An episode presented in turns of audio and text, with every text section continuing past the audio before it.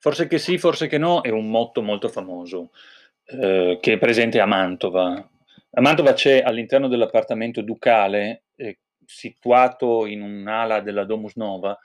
eh, un originalissimo soffitto a cassettoni lignei che riproduce un labirinto dorato su, sfondo, su un fondo azzurro e proviene, insieme ad altre decorazioni, dal, eh, dal palazzo di San Sebastiano. Era stato edificato per eh, il volere di Francesco secondo Gonzaga, siamo intorno all'inizio del sedicesimo secolo. All'interno di questi corridoi del labirinto spicca la scritta "forse che sì, forse che no", che tra l'altro era anche un testo di una frottola amorosa di Marchetto Cara, siamo anche qua sempre all'inizio del millecinquecento, e poi diventerà ancora più famoso, anzi soprattutto famoso, grazie al, eh, al romanzo di Gabriele D'Annunzio. L'idea del labirinto è sicuramente affascinante, ha affascinato molti,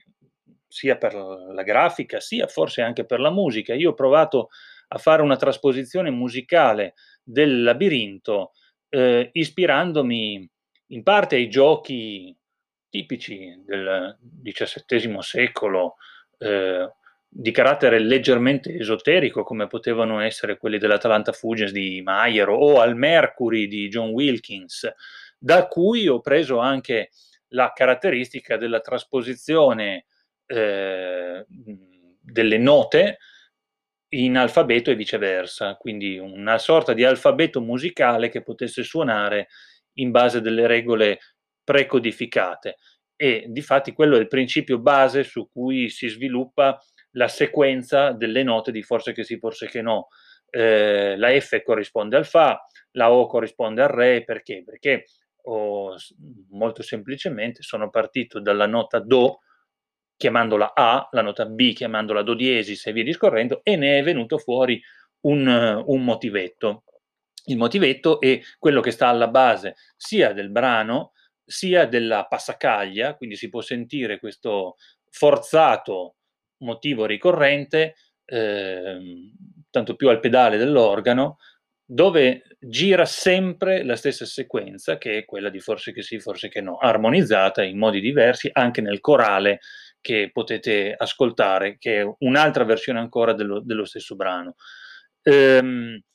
Tutto è stato trasformato in labirinto, dal punto di vista grafico lo si può vedere abbastanza bene, con un percorso per cui eh, trasformando il labirinto in un pentagramma ne viene un altro motivo ancora, un altro motivo ancora perché seguendo non il percorso tortuoso dei, dei giri del labirinto, ma seguendo le linee orizzontali del pentagramma ne viene fuori una, un altro tipo di struttura.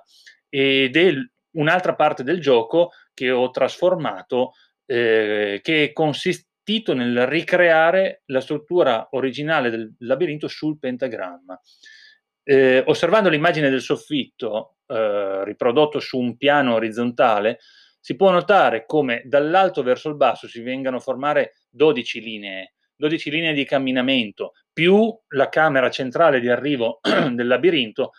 e quindi ho trasformato tutte queste linee in tredici pentagrammi e tredici linee di camminamento verticali, perché è un quadrato, da sinistra verso destra, trasformate in battute da tredici quarti. Ho trasformato tutto, ho mantenuto il quadrato originale così da utilizzare gli stessi spazi e le stesse linee. Sentiamone un pezzo.